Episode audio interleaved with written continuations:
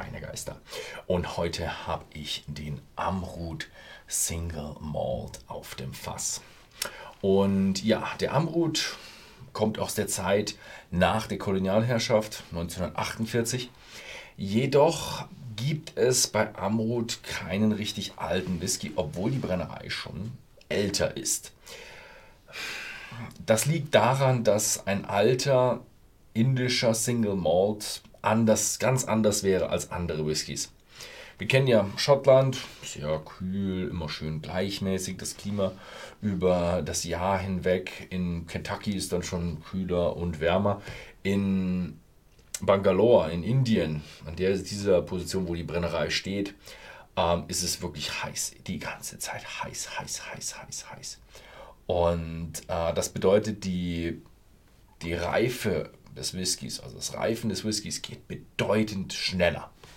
Und das heißt, wenn man irgendwo einen älteren Whisky hätte, 10, 12 Jahre in, im Fass in Bangalore gelagert, dann äh, wäre das nur noch holzig. Also ich hatte mal das, das Vergnügen, einen sieben oder was, sechs oder siebenjährigen indischen Single Malt zu probieren. Der war, war so schon ein bisschen pelzig auf dem Mund, weil der schon, schon so viel Eiche abbekommen hat. Und äh, ja, deswegen sehen wir sehr, sehr viele Whiskys aus äh, Indien, die keine Altersangabe tragen, weil sie einfach jünger sind und trotzdem äh, kräftig sind. Also richtig, richtig heftige Geschmäcker schon haben. Und ja, das werden wir heute ausprobieren. Ähm, was schön ist, was ich jetzt gesehen habe hier, ist, die, sie haben oben so ein kleines Siegel drauf. Also wenn man die Kappe dann abmacht, also diese Metallkappe abmacht, dann kommt man an so ein Siegel drunter und ich glaube, da geht es sehr stark um Fälschungen. Der indische Whisky-Markt ist der größte Whisky-Markt der Welt.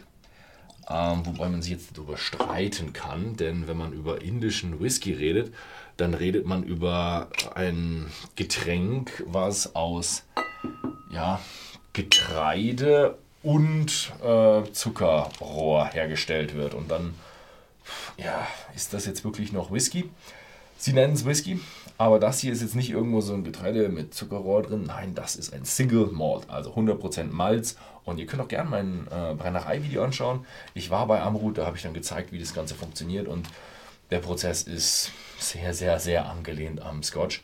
Und wenn er in Schottland gemacht wäre, könnte man ihn auch einen Scotch nennen. Also alles bis auf das, dass er nicht in Schottland ist, erfüllt dieser Single Malt, äh, um ihn Scotch Single Malt zu nennen. Aber tja, er kommt aus Indien, deswegen Indian Single Malt. Nichtsdestotrotz, ähm, in Indien wird viel, viel Whisky gemacht und viele Leute würden dann einfach ein bisschen Geschmacksstoffe reinschütten, ein bisschen Farbstoff reinschütten und dann oben, äh, dann Amrut daraus machen. Gibt sicher eine ganze Menge Fälschungen da ähm, draußen und mit dieser Banderole kämpft man ein wenig gegen diese Fälschungen. Ja, ähm, nichtsdestotrotz, äh, in Europa bzw. in Deutschland gibt es die Flasche bei whisky.de für 34,90 zu kaufen und ja, schöne, schöne Geschichte. Am Hut hinten haben sie noch eine schöne Geschichte drauf, wie äh, ja, das Elixier des Lebens, dass das Amrut heißt und diese alte Sprache, das drin ist. Also da geht es so ein bisschen so um die Götter und die Dämonen haben irgendwie die Berge und den Ozean durchmischt und ein goldener Tropfen Whisky ist daraus entsprungen und das ist dann Amrut. Ja, also, mh. Hm. nette Story. Ich probiere den Whisky.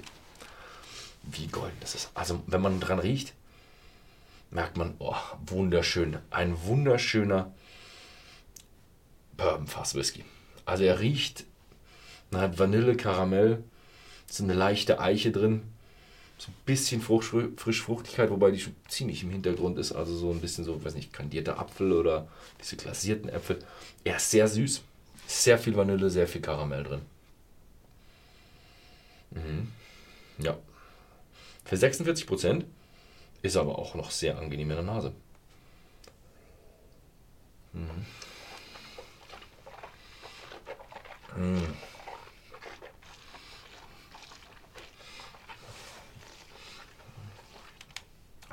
Mm. Auch, auch im Geschmack wunderschöner Bourbon fast gereifter Whisky. Man merkt aber ganz anders als in Schottland. Während so Vanille, Karamell, Eiche und so ein bisschen diese Würzigkeit aus dem Fass, während die extrem gleich ist, vielleicht noch ein bisschen intensiver, als man es von den Schotten kennt, ist ähm, die Reife, diese Rundheit, diese, ich will nicht sagen abgestanden, aber halt die Reife. Ja, ist auch ein Geschmack. Und die ist bedeutend weniger stark. Also man merkt definitiv, das hier ist ein bisschen jüngerer. Man merkt, die haben es genau richtig gemacht mit der additiven Reifung. Nur die subtraktive Reifung ist natürlich nicht so weit fortgeschritten wie bei einem zwölfjährigen Whisky. Und somit hat man einen hat man schon wirklich genau den, den Peak getroffen, wo man sagt, da sind die Geschmäcker am besten. Jedoch wird man nie mit der, seinen hohen Temperaturen, in denen sie lagern, zu einem Whisky kommen, der auch oxidativ oder nicht oxidativ, ja, reduktiv, also gut durchoxidiert ähm, ist. Ja, mhm. Weiß nicht, was haltet ihr von diesen internationalen Whisky? Da gibt es ja so viele interessante Geschichten. Vor allem mal den indischen. Habt ihr schon mal so einen Whisky, der an so einem warmen, gelagerten Ort probiert? Und was haltet ihr davon, wenn ein Whisky so schnell so viel Geschmack aufnimmt?